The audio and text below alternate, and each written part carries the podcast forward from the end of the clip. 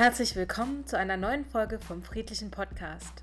Für ein respektvolles Miteinander von und mit Arthur und Kerstin Dagmar Richter von Friedensrichter. Herzlich willkommen zur ersten Folge des Friedlichen Podcast. Heute mit Kerstin und Arthur Richter.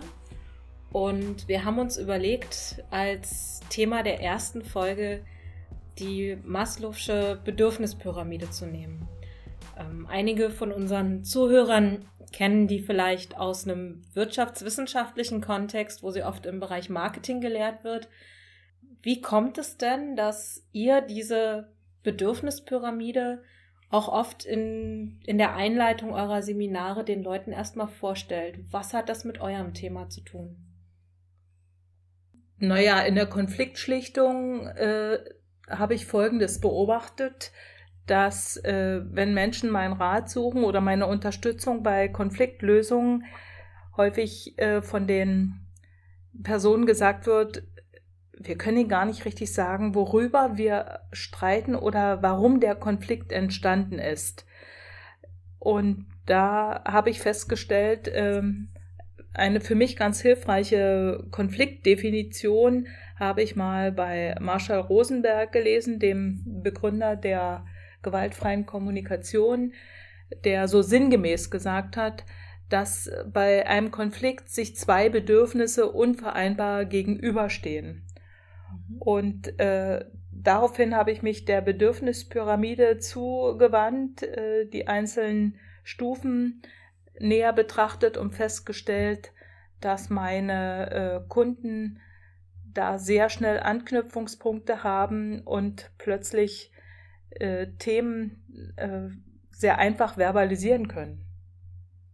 Und im Bereich der, der Gewaltprävention, was kann uns die Bedürfnispyramide da, da lehren? Genau genommen genau dasselbe. Rosenberg sagt ja auch an der Stelle, je wichtiger ein Bedürfnis ist, umso näher an der Basis der Pyramide ist es zu finden. Und wenn es um Gewalt geht, dann, wenn jemand sein Bedürfnis über das des anderen stellt, egal mit welchen Mitteln, dann kann es zu Gewalt kommen. Und Deswegen ist Maslow so entscheidend und so wichtig für unsere Arbeit. Denn immer dann, wenn Konflikte, Gewalt, Probleme entstehen, letztlich geht es um Bedürfniserfüllung. Nur eine Tatsache ist, scheinbar aus der zumindest Psychologie und aus der Auswertung dessen, wie Menschen miteinander umgehen und was sie empfinden, dass die Frustrationsaggression somit die am höchsten zu erlebbare wäre. Und was frustriert uns? Uns frustriert doch am häufigsten, wenn unsere Bedürfnisse beschnitten werden oder wenn wir unsere Bedürfnisse nicht leben können, dann kann es zu Frustrationsaggression kommen, so heißt es an der Stelle. Und wenn man sich das anschaut, Frustration, Bedürfnisse, passt die Pyramide einfach wie die Faust aufs Auge, hätte ich jetzt gesagt, meine ich natürlich nur bildlich. Mhm. Ähm, jetzt äh, haben unsere Zuhörer natürlich die Pyramide gerade nicht vor Augen. Wir werden sie gerne in den Show Notes äh, verlinken. Aber gehen wir doch die Pyramide mal von der Basis nach oben durch, weil du auch gesagt hast, also ganz oft geht es um die äh, Bedürfnisse an der Basis, die nicht befriedigt sind. Wie baut sich denn diese Bedürfnispyramide auf, Kerstin? Ich würde die Stufen nicht äh, konsequent voneinander trennen oder äh, sagen, dass die eine Stufe erfüllt werden muss, bis wir in die nächste gehen.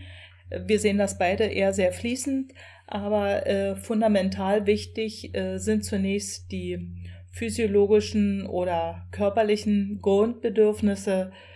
Essen, Trinken, Wohnen, Schlafen, Kleidung, Fortpflanzung sind da so grundlegende Themen. Äh, jetzt wirst du vielleicht sagen, äh, wie kann das hier wichtig sein? Äh, unsere Beratung geht ja von, vom Kindergarten bis Altenheim äh, über große Unternehmen äh, im, im Beratungsbetreuungssektor bis hin in die Produktion. Und wir merken, egal wo, wenn Leute hungrig oder durstig sind, nicht ausgeschlafen sind, ähm, sehr, sehr ähm, negative Lebenssituationen haben, dann äh, wirkt das sehr wohl auf das ganze Thema, was Arthur schon gesagt hat, nämlich Frustration die dann schon wie so ein permanenter Spiegel gegeben ist. Und ein ganz wichtiger Punkt, äh, jetzt vielleicht nicht so in der Beratungsarbeit, weit mehr in der sozialen Arbeit, in der Betreuung von Menschen ist hier das Thema, äh, was ich vorhin unter Fortpflanzung sagte, das Thema Sexualität. Wir erleben sehr häufig, sobald sich ein Mensch in institutionelle Hilfe begibt, wird er äh, in der Regel recht unbewusst und ungewollt so in der persönlichen Auslebung seiner Sexualität gehindert, dass es da einfach auch sehr häufig zu Aggression und Gewalt kommt, ohne dass es den sogenannten Helfern bewusst ist und überhaupt in ihrer Absicht liegt. Also ein ganz wesentlicher Punkt.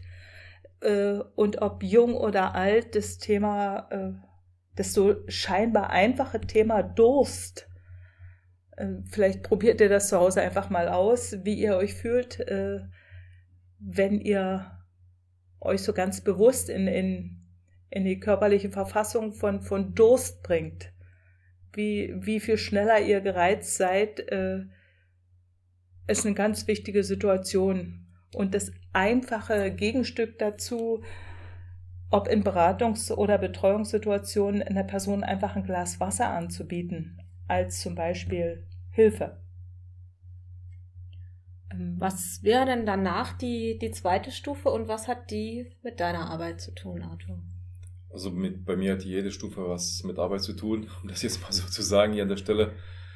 Ich würde trotzdem nochmal gerne auf die untere nochmal zurückgehen. Ähm, Essen, Trinken, Wohnen, Schlafen, Kleidung, Fortpflanzung, das, was Kerstin gesagt hat. Nur Essen und Trinken ist uns manchmal tatsächlich nicht so bewusst. Das wollte ich gerne nochmal untermauern. Denn gerade in der Betreuung ist immer wieder zu erleben, also durch unsere Arbeit, dass die Mitarbeiter sagen, ja, der Klient, der organisiert sich die Tagesstruktur übers Essen. Das heißt, er fragt immer, wann es was gibt.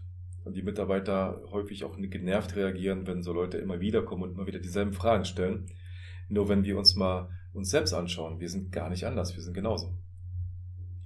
Nach dem Aufstehen wollen wir frühstücken, nach dem Frühstück überlegen wir, was könnte es zum Mittag geben, organisieren, planen das. Nur gerade Menschen, die auf uns angewiesen sind, gerade in der Betreuung, die können sich das nicht alleine organisieren, jedenfalls häufigst, und sind auf Mitarbeiter angewiesen. Und deswegen ist das tatsächlich auch existenziell für manche Klienten, weil die Macht haben andere. Kerstin, du wolltest noch was sagen? Ja, äh, bevor Arthur in die nächste Stufe einsteigt, nochmal genauso wichtig, eine Sache, die wir immer wieder zu bedenken geben, äh, beim Thema Essen und Trinken. Äh, schaut in die, ins Internet, in die Zeitung, in den äh, in Fernsehberichte. Es wird heute sehr viel mehr auf äh, die Auswirkungen dessen, was wir zu uns nehmen, hingewiesen. Also du bist, was du isst, hört sich jetzt vielleicht etwas platt an, aber wir beobachten äh, das ganze Thema äh, unerklärliche Erregungszustände ist für uns ein wesentlicher Punkt zu sagen, Leute, schaut mal verstärkt hin, was essen die Personen denn? Also das Thema zu viel Zucker, zu viel äh, Ersatzstoffe, die genauso eine Auswirkung haben, immer wieder im Kontext unserer Arbeit äh, Konfliktschlichtung und Gewaltprävention. Also wir erleben hier in der Beratung zum Teil ganz erstaunliche Veränderungen über so scheinbare Dinge, wie gibt den Betroffenen, die so erregt sind, mal Wasser statt Cola, statt, äh, wie heißen diese ganzen Getränke? Softdrinks. Softdrinks. Oder schaut doch mal hin.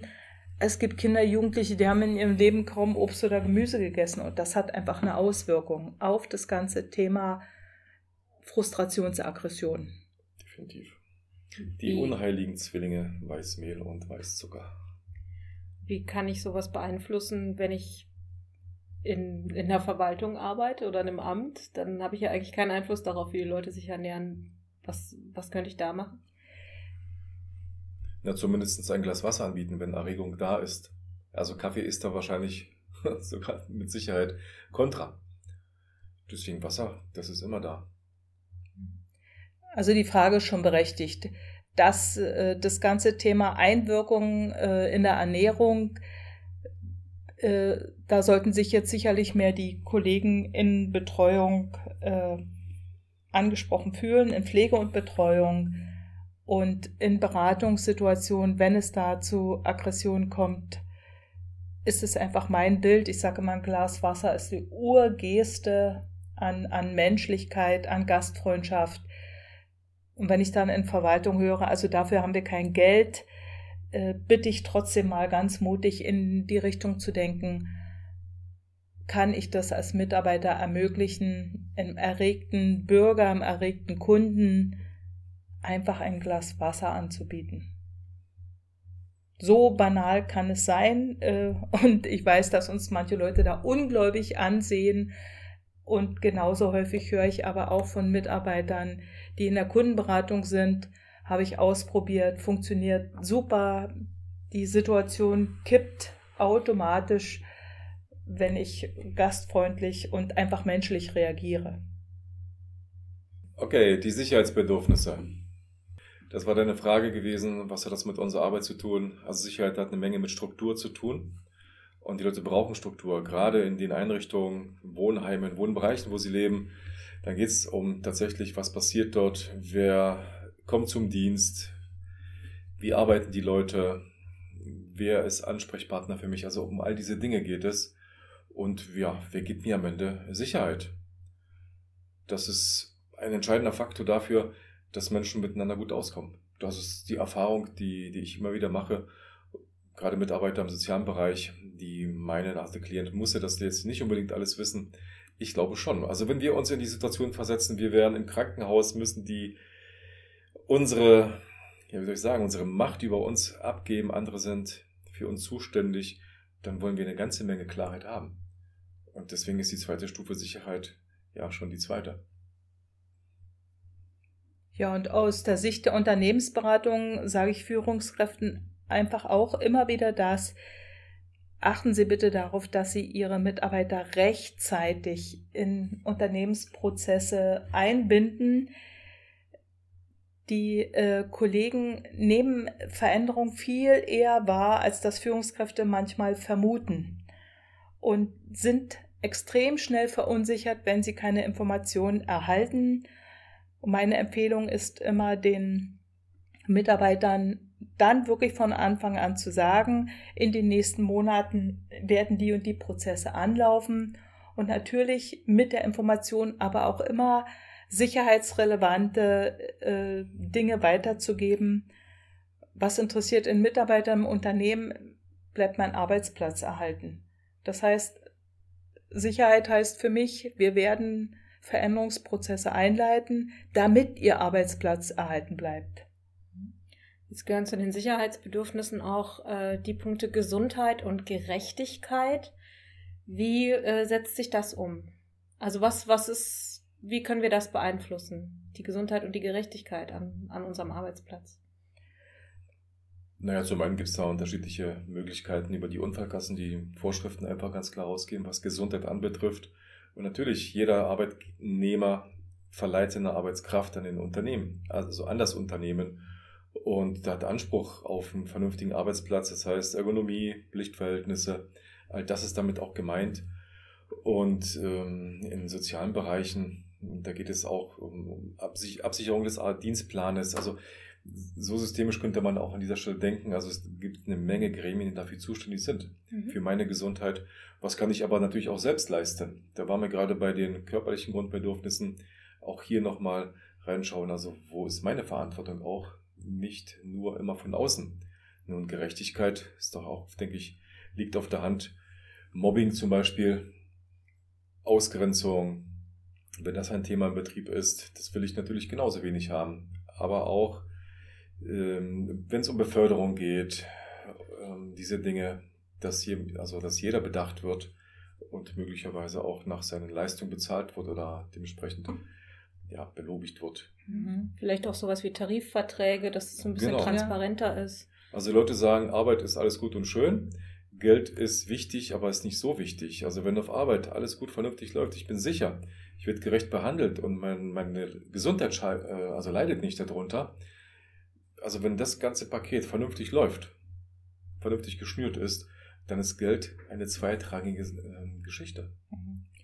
Also für Sicherheit würde ich auch nochmal all die Dinge mit zusammenbündeln, wie ein unbefristeter Arbeitsvertrag, eine eindeutige genau. Stellenbeschreibung.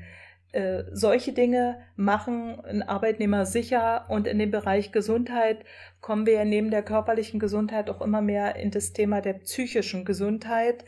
Was macht Stress, äh, wenn wir sagen, äh, gleitende Arbeitszeiten, Erreichbarkeit außerhalb des Dienstes, alles Themen, äh, die sehr genau betrachtet werden wollen. Und das gehört äh, hier rein. Und ich bin immer erstaunt, äh, wie klar Mitarbeiter sich dazu äußern können, ganz gleich in welcher Branche, ob sie sich in dem Unternehmen sicher fühlen. Das heißt, gut informiert, äh, gut betreut ja, und eben das Thema Gerechtigkeit. Ich glaube, das machen wir von Kindheit an. Wir gucken, äh, gibt die Mutter mir genauso viel wie meinem Geschwister, gibt die Kita-Tante mir das Gleiche wie dem anderen. In der Schule, es geht immer weiter. Mhm. Wir alle lieben Gerechtigkeit. Auf der dritten von fünf Stufen finden wir dann das Zugehörigkeitsbedürfnis. Da haben wir so Stichworte wie Zuwendung, Kontakt, Freundschaft, Gruppenzugehörigkeit, Geselligkeit. Ähm, wie äußert sich das im Arbeitsleben? Na, grundsätzlich ich muss schon wissen, wo ich dazugehöre. Wer ist mein Team? Wie arbeitet mein Team? Und dadurch ergeben sich selbstverständlich Kontakte im dienstlichen Kontext wie im privaten Kontext. So sehe ich das zumindestens. Und wenn ich weiß, welcher Gruppe ich zugehöre, das gibt mir natürlich auch wiederum Sicherheit. Also du merkst, das sind, die, die Stufen sind nicht klar voneinander abgegrenzt, mhm. sondern das ist miteinander verwoben, das schwimmt so ein bisschen. Ähm, nur dennoch ist es absolut erforderlich, auch diese Zugehörigkeitsbedürfnisse auch zu leben. Wenn, wenn eine Störung da ist, wenn ich ausgegrenzt, isoliert bin, Freundschaften nicht, aus welchen Gründen auch immer, ich nicht pflegen kann oder keine Freunde habe, kommt es immer zu einem Mangel. Ja. Mangel heißt wieder Frustration, was wir einstiegs gesagt haben. Ähm, deswegen ist es so wichtig, dieses auch zu leben, zu erkennen und nach einem Ausgleich zu suchen. Das heißt, als Arbeitgeber habe ich da in einem gewissen Sinne, wir reden ja manchmal auch von der Vereinbarkeit von Beruf und Familie, könnte man jetzt auch, auch sagen Beruf und Freundschaft. Es gibt ja durchaus Leute, die haben ganz ungewöhnliche Arbeitszeiten, äh, wo, wo sie vielleicht immer dann arbeiten, wenn andere Leute schlafen und die dann vielleicht wirklich sehr wenig soziale Kontakte haben, die vielleicht auch oft Einzelarbeitsplätze haben in der Nachtschicht oder so. Ja. Da könnte man als Arbeitgeber jetzt natürlich sagen, okay, wenn ich da in dem Arbeitsplan darauf achte, dass der dann, wenn er frei hat, aber irgendwie viele Tage am Stück mal frei hat, dass er halt auch diese, diese sozialen Kontakte quasi nachholen kann, dann könnte ich das auch so ein bisschen positiv beeinflussen. Ja, durchaus. Ich habe da so Sachen schon erlebt, dass die Nachtwache zum Beispiel äh, sich gar nicht so zugehörig fühlt zu der Gruppe. Mhm. Also entscheidend ist hier natürlich, dass der Unternehmer sowas auch auf dem Schirm hat und wenn Feiern, Festivitäten sind, dass die grundsätzlich eingeladen sind und mhm. werden. Mhm. Dass die auch dieses Gefühl haben, ja, ich bin ein Teil des Teams, obwohl ich einen alleinen Arbeitsplatz habe. Also was du jetzt Nachtwache ansprichst, ja. wenn ich dauernd Nachtwache bin, dann will ich meine Kollegen selten erleben. Und dennoch ist es wichtig, hier miteinander zusammenzukommen. Mhm. Ja. Und das, dieses Konzept aus dem sozialen Bereich ist wirklich in jeden anderen äh, Unternehmensbereich zu übertragen. Äh, ich habe häufiger ein Unternehmen das Thema, dass es Kollegen gibt mit Einzelarbeitsplätzen, die eben auch so eine spezielle Arbeit machen. Und äh, da ist der Arbeitgeber genauso aufgefordert, wie es Arthur schon sagte, äh, durch geeignete Maßnahmen ihm dieses Gefühl zu geben. Also das ist ein Grundbedürfnis von uns Menschen, äh, uns dazugehörig zu fühlen. Und das Thema äh, Team, äh, ich sage sonst in Seminaren häufig, wir sind, wir sehen unsere Teamkollegen häufig mehr äh, wie unsere Partner. Und da sehe ich immer ein, ein andächtiges Nicken und deshalb ist es so wichtig, dass da auch ein Team draus wird. Das heißt, für Arbeitgeber müssen aber auch äh, tatsächlich Zeit zur Teampflege ein, äh, einplanen. dass äh, aus einer Arbeitsgruppe wird nicht automatisch ein Team. Mhm. Und äh, was wäre mir hier noch wichtig äh, zum Thema Zugehörigkeit? Ich sage immer, das eine ist, äh, sich im Team zugehörig zu fühlen und ja auch tatsächlich äh, da gern hinzugehen, stolz zu sein. Und die zweite Frage ist, äh, gehe ich gern in dieses Unternehmen. Mhm. Bin ich stolz, ein Mitarbeiter dieses Arbeitgebers zu sein? Und da klaffen mir noch viel zu häufig äh, die Welten auseinander. Ich sehe häufiger Zustimmung bei dem Thema, ja, wir sind ein tolles Team. Und wenn ich dann frage, sind Sie stolz, Mitarbeiter dieses Unternehmens zu sein, äh, fallen die Antworten doch sehr viel wechselhafter aus. Und bei diesem Punkt Zugehörigkeit heißt es für mich äh, als Appell an Arbeitgeber, Mitarbeiter wollen auch verstehen, äh, wem oder welcher Idee sie sich zugehörig fühlen. Das heißt, äh, vor Jahren wurde sehr viel diskutiert, das Thema Leitbild. Und ich erlebe häufig äh, noch so Missverständnis, dass Leitbild eine Sache von der Marketingagentur ist. Aber ein Leitbild äh, funktioniert dann, wenn es mit den Arbeitnehmern gemeinsam erstellt wurde. Warum machen wir das, was wir hier machen und in welcher Art und Weise? Ja, du merkst, das ist ein sehr, sehr weites Feld. Also mir fallen da noch so viele andere Dinge ein, gerade Klienten- oder Kundenkontakte in Behörden und Verwaltung.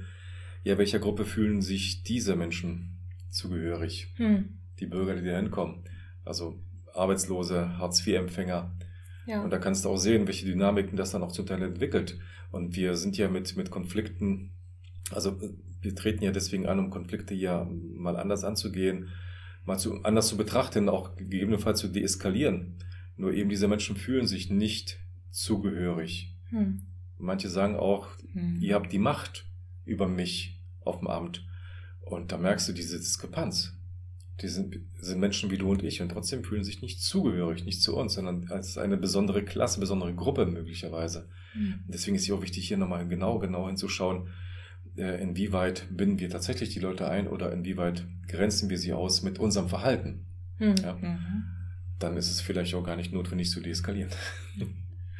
Ähm, was bei den drei Stufen, die wir jetzt genannt haben, also körperliche Bedürfnisse, Sicherheitsbedürfnis und Zugehörigkeitsbedürfnis auch nochmal besonders ist, ist, dass Maslow gesagt hat, das sind ähm, Defizitbedürfnisse. Das heißt, wenn die nicht erfüllt sind, dann habe ich tatsächlich also so ein Mangel erleben. Mhm.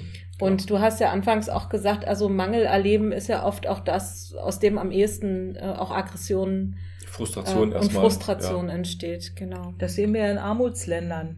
Hm. Da, wo die Leute sich jeden Tag, also im Prinzip auf der elementaren Stufe, damit befassen müssen, wo bekomme ich heute was zu essen, zu trinken her, äh, wo werde ich heute Nacht schlafen, äh, mit denen kann ich über die Entwicklungsbedürfnisse gar nicht reden. Mhm.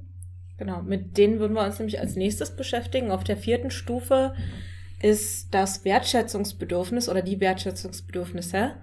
Ähm, Anerkennung, Selbstachtung, Ruf, Status, Prestige und Respekt.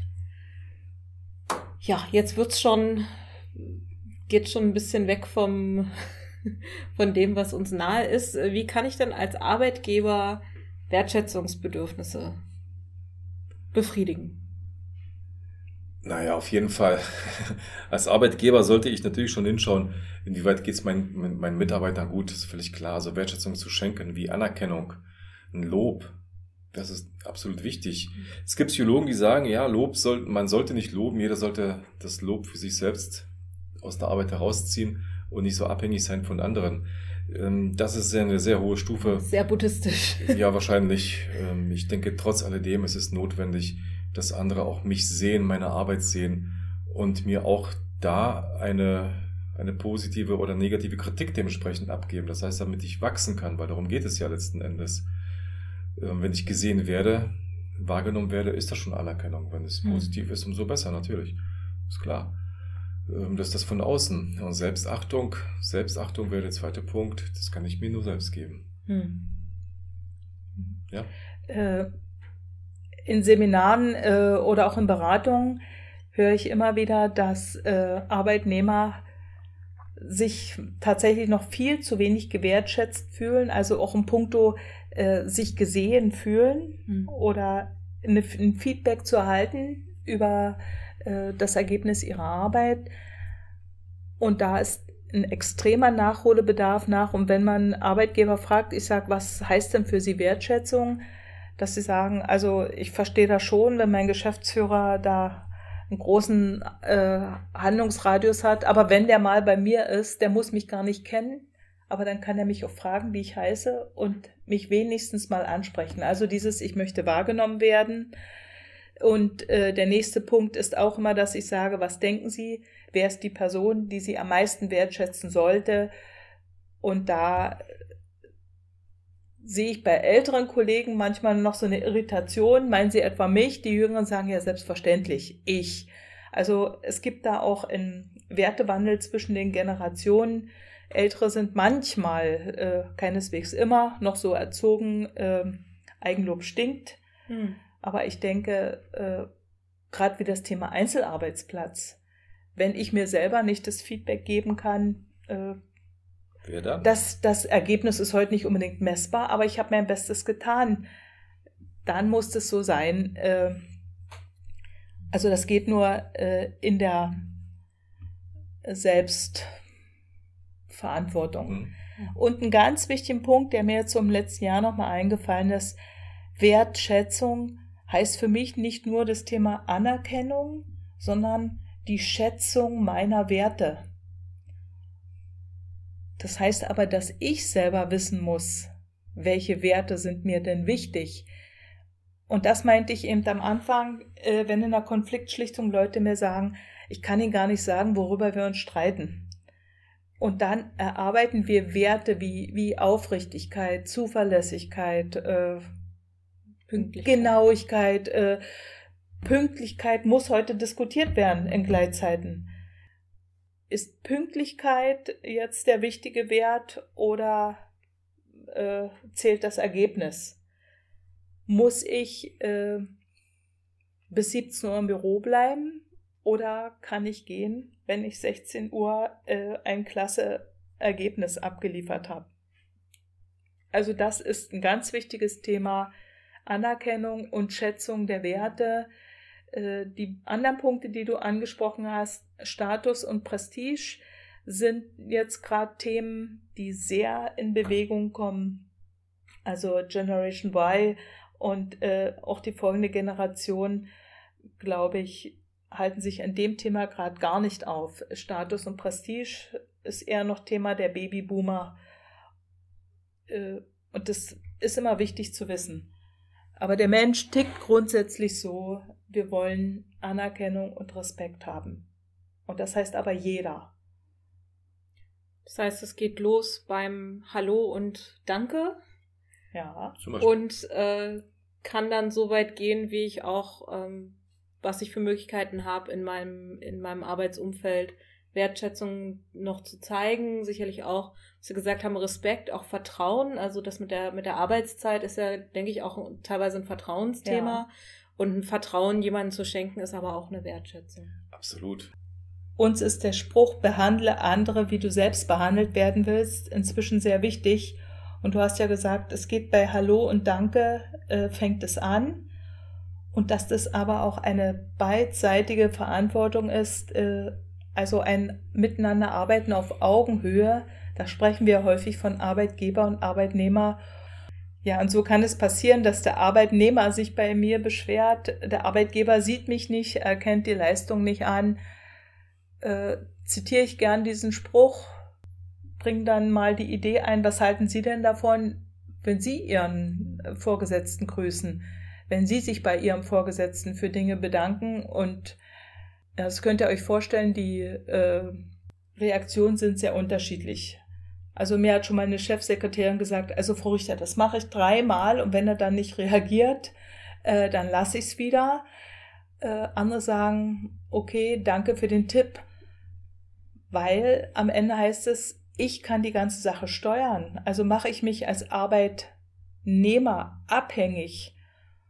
Äh, von den Handlungsweisen meines Vorgesetzten wird es mein Selbstwertgefühl und meine Lebenszufriedenheit wahrscheinlich sehr eher in Richtung Keller treiben. Als wenn ich da in die Eigenverantwortung gehe und sage, okay, ich möchte ein freundlicheres, respektvolleres Umfeld und ich fange selber an. Mhm. Genau so ist es. Also mir fällt da eine Situation ein mit dem Nachbarn, als wir umgezogen sind, der uns permanent nicht gegrüßt hat. Und das haben wir zum Sport für uns gemacht. Immer wenn wir ihn gesehen haben, haben wir ganz freundlich, wertschätzend gegrüßt. Wir haben ihn nicht veräppelt. Es hat circa ein Jahr gebraucht, bis er dann uns auch gesehen und gegrüßt hat. Also von daher geht das. Also wenn du dem Spruch folgst, wie man Wald reinruft, so schaltet wieder raus. Ja, wie willst du behandelt werden? Wenn du Respekt haben willst, solltest du respektvoll auch umgehen mit den anderen. Und das betrifft auf alle Bereiche zu, also auch in der Betreuung. So wie ich den Klienten betreue, mit welchem Respekt ich an ihn rantrete, so wird er dementsprechend respektvoll auch mich behandeln. Nur manche brauchen es länger, bis sie das verstehen.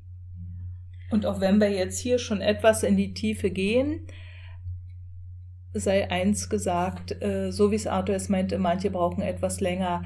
Wir alle brauchen circa ein Jahr, bis wir ein neues Verhalten so äh, verinnerlicht haben, dass das automatisiert abläuft. Und deshalb wird wohl die Sekretärin, die mir sagt, ich grüße meinen Chef jetzt dreimal, wenig Erfolg äh, vorweisen können, vielleicht noch frustrierter sein.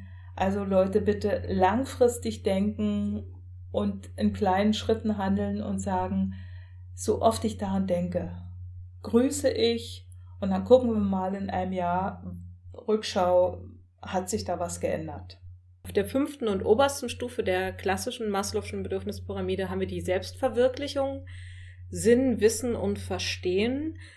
Ähm, ist grundsätzlich sicherlich eine Stufe, wir haben ja gerade schon gesagt, äh, auch bei Wertschätzung ist viel Eigenverantwortung mit dabei, da für sich selbst zu sorgen, auf dieser Stufe sicherlich auch. Ähm, wie kann ich als Arbeitgeber dieses Selbstverwirklichungsbedürfnis meines Mitarbeiters unterstützen? Ja, durch Einbinden auf jeden Fall. Richtig.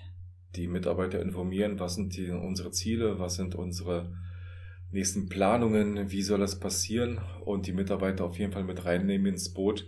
Wer hat Ideen? Also visionär Nicht, arbeiten. Visionär, lassen. ganz genau. Nicht nur was passieren soll, sondern auch das Wie. Wer macht es? Welche Methoden braucht es? Auch Finanzen, ist ganz klar, dass da offen gehandelt wird, offen gesprochen wird miteinander soweit das natürlich auch mal geht.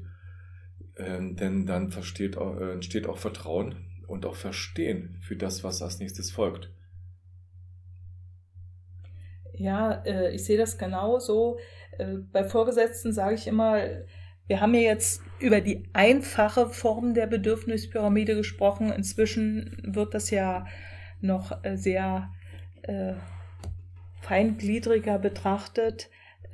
Dass wir gesagt haben, Information, Respekt und Wertschätzung und dann das Thema Selbstverwirklichung im Sinne von Autonomie ist ein ganz wichtiges Thema. All die drei Punkte kosten Unternehmer ja grundsätzlich gar kein Geld. Also das ist ein ganz wesentlicher Punkt, den mir Arbeitnehmer immer wieder mitteilen. Ich möchte mal gefragt werden, ich hätte eine Idee, aber keiner fragt mich. Da geht unter Umständen noch so viel Potenzial verloren und auch in der äh, Vorannahme, dass manche Arbeitgeber aufgrund äh, des Bildungsstatus oder des sozialen Status da vielleicht gar nicht mitreden können. Also da wird noch nicht auf Augenhöhe gearbeitet. Glaube ich, wird äh, noch wirklich viel äh, Entwicklungspotenzial bleibt ungenutzt liegen. Mitarbeiter wollen zum, der nächste Punkt ist auch, äh, wenigstens in einem gewissen Rahmen selbstständig entscheiden, wann mache ich welche Aufgabe, sofern das möglich ist. Wer es am Fließband arbeitet, äh, ist das vorgetaktet, aber es gibt doch in normalen Arbeitsverhältnis immer Entscheidungsbereiche, wo jemand sagen kann, wenn ich das so und so mache, das passt viel mehr zu mir, kann ich optimaler arbeiten äh, und wir brauchen uns gar nichts vormachen. In der Wirklichkeit läuft es aber doch häufig noch so ab. Das haben wir hier schon immer so gemacht und das bleibt so. Und sowas zermürbt, anstatt dass es neue Potenziale weckt. Mhm. Ja, bei Wissen und Verstehen, Selbstverwirklichung und Sinn dem Ganzen zu geben, heißt ja, sich auch weiterzubilden. Mhm. Das Ganze zu erkennen, weil du gerade sagtest, das kostet, das kostet ja kein Geld. Ja, Weiterbildung schon. Und ich bin mir sehr sicher, dass Mitarbeiter sich da auch wiederum gewertschätzt fühlen, wenn wir jetzt eine Stufe zurückgehen, ja. wenn sie Wissen nochmal zusätzlich erlangen zu den Bereichen, äh, mit denen sie zu tun haben. Hm. Da, wo sich, ja, wo Wissen dann Neues dazukommt. mhm. dass die auf dem Laufenden gehalten werden und dass die, ja, die Betriebe, die Vorgesetzten, Leitung auch dieses Potenzial erkennt, dementsprechend auch da zu investieren, in meine Leute zu investieren und zu sagen, alles klar, das seid ihr mir wert, dementsprechend nochmal neue Impulse zu bekommen, um dementsprechend eine, eine gute Qualität oder noch eine bessere Qualität dementsprechend am Ende abzuliefern, was ja auf allen Seiten wiederum Zufriedenheit bringt. Hm. Was ja auch, Weiterbildung kann ja auch eine unglaubliche Motivations- oder äh, auch Innovationszündung sein. Ja, ne? definitiv. Also wir erleben immer wieder mal, dass Mitarbeiter sagen, hätten wir nicht gedacht, dass wir das bekommen. So eine Fortbildung, so eine Schulung. Hm. Wenn die auch länger läuft, nicht nur zwei Tage, sondern auch quartalsmäßig, äh, quartalsweise dementsprechend auch passiert mit fortführenden Programmen, dass die dann richtig aufleben hm. und sich sehr, sehr wohlfühlen und sagen, Mensch, guck mal an, die machen was für uns. Ja. Da gibt es ja durchaus auch Unternehmen, die haben so ein Budget pro Mitarbeiter und ah, ja, ähm, sagen, man, manche sind sogar so, dass sie sagen, das ist mir auch egal, wofür ähm, das Budget ausgegeben wird. Also für welche, ob das jetzt, sag ich mal, ein Live-Coaching ist oder wirklich eine fachliche Weiterbildung für, äh, für das Thema, weil die sagen, da manchmal, manchmal gibt es in einem Jahr halt nicht was, was zu dem Fachlichen passt. Aber wenn ich halt meinen Mitarbeiter unterstütze, sich als Persönlichkeit weiterzuentwickeln, dann habe ich ja als Arbeitgeber da auch was von. Für die, mit, äh, für die Arbeitgeber, die so weit sind, äh, wird das gelten, was ich in der Praxis leider häufiger erlebe, dass auch eine Führungskraft ein Inhouse-Angebot bucht und seine Mitarbeiter dann hinschickt, äh, manchmal unter sehr drastischen Ansagen wie Urlaubssperre, Verpflichtung zur Fortbildung, gehen Sie dahin, das ist gut für Sie. Hm. Also du kannst dir vorstellen, wie hoch motiviert die kommen, weil für sie die Botschaft dahinter steht, hält er mich für so blöd, dass ja. ich dahin muss, für so unfähig. Und wenn ich dann komme und sage, also Glückwunsch, meine Damen und Herren, Ihr Arbeitgeber stellt Sie zwei Tage vom Dienst frei und bezahlt diese Fortbildung und gönnt Ihnen dieses Angebot hier, Hört sich dasselbe sind ganz die, anders an. Sind die Leute in der Regel äh, sprachlos und sagen, hätte mir das mein Vorgesetzter so gesagt, hm. wäre ich wahrscheinlich mit einer unglaublichen Motivation und Freude gekommen. Jetzt bin ich gerade mega frustriert und weiß nicht, was fange ich mit dem Satz an, gehen Sie dahin, das ist gut für Sie. Hm. Und dann hätten wir schon wieder die Bedürfnispyramide, wenn ich Fortbildung mit jemandem plane, sollte er rechtzeitig wissen, worum es geht, dann ist sein Sicherheitsbedürfnis erfüllt. Mhm. Wenn ich ihm sage, weshalb ich ihm das gerade angedeihen lasse, ist sein Bedürfnis nach Wertschätzung erfüllt. Und wenn er dann noch die Chance hat, sich darauf vorzubereiten oder ein paar Fragen zu stellen, ist genau dieses Bedürfnis nach Autonomie, Selbstverwirklichung genauso erfüllt. Wenn das jeder so etwas im Hinterkopf hätte, glaube ich, wäre ich in der Konfliktschlichtung, naja, nicht gerade arbeitslos, aber es wäre manches leichter. Denn genau aus dieser Nichtbeachtung der Bedürfnisse entstehen doch tatsächlich im Alltag erschreckend viele Konflikte. Unterschätzt man bitte mal die letzte oder die allererste Stufe nicht, die körperlichen Grundbedürfnisse, gerade bei Seminarplanung. Wie häufig sagen uns die Mitarbeiter, was, hier gibt es Kaffee, hier gibt es was zu essen und Wasser? Ja. Wer bezahlt denn das? Wir sagen, ja, das ist vom Unternehmen längst durchfinanziert, da müsst ihr euch keine Gedanken drüber machen, dass dann sein größtes, ja, eine Unglaubwürdigkeit herrscht, so mhm. wie jetzt. Und das, auch das ist ein ganz wichtiger Aspekt der Wertschätzung letzten Endes auch für die körperlichen Grundbedürfnisse auch während einer Veranstaltung für die Mitarbeiter zu sorgen. Definitiv auch nicht nur nicht nur bei Weiterbildung, grundsätzlich bei Veranstaltungen. Ja, na klar. Ja, ja das, das, das Essen, also ich sag mal jetzt, ob sei das eine Hochzeit, Essen verbindet, äh, ne? eine, ein Event, äh, ein Filmdreh, jetzt aus eigener Erfahrung, ne?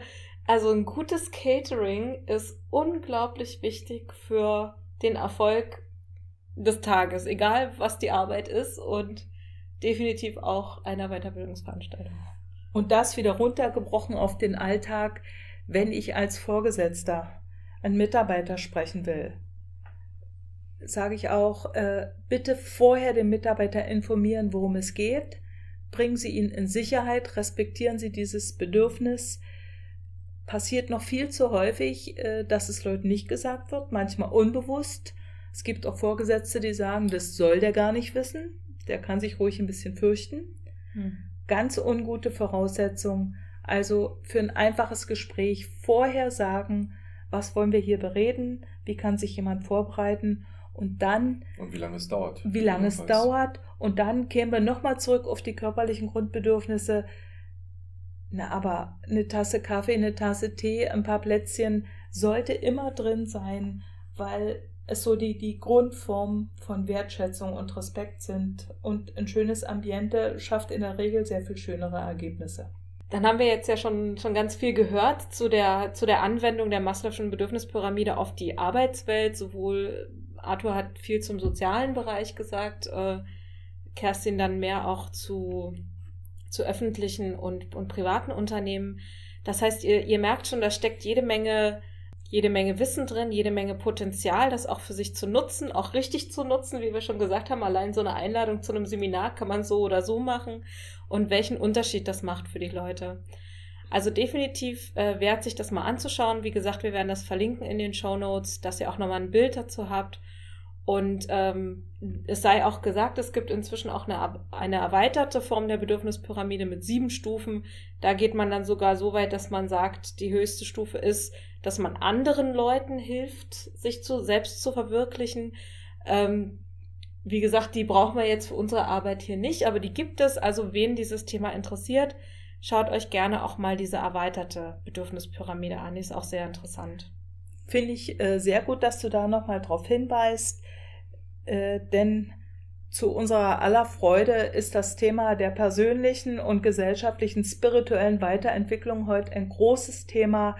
Wenn wir das heute nicht angesprochen haben, dann äh, einfach, weil wir die Erfahrung gemacht haben, dass wir beim bei der Bearbeitung von Konflikten und Gewaltsituationen im Augenblick mit dieser fünfstufigen Pyramide optimal arbeiten können. Mhm. Für alle anderen, die schon weiter auf dem Weg sind, lohnt es sich allemal, äh, die neu überarbeitete Pyramide sich näher zu Gemüte zu führen. Genau. Dann bedanke ich mich bei euch beiden für diese schöne Folge und wir sehen uns dann beim nächsten Mal. Vielen Dank. Ja. Jo, bis zum nächsten Danke. Mal. Tschüss. Das war's für heute vom Friedlichen Podcast. Wenn du mehr über uns erfahren möchtest oder Ideen und Feedback hast, besuche uns auf www.friedens-richter.de oder auf Facebook unter friedens.richter.deeskalation. Natürlich freuen wir uns auch, wenn du unseren Podcast abonnierst und eine tolle Bewertung abgibst, damit er auch von anderen Leuten schneller gefunden wird. Bis zum nächsten Mal.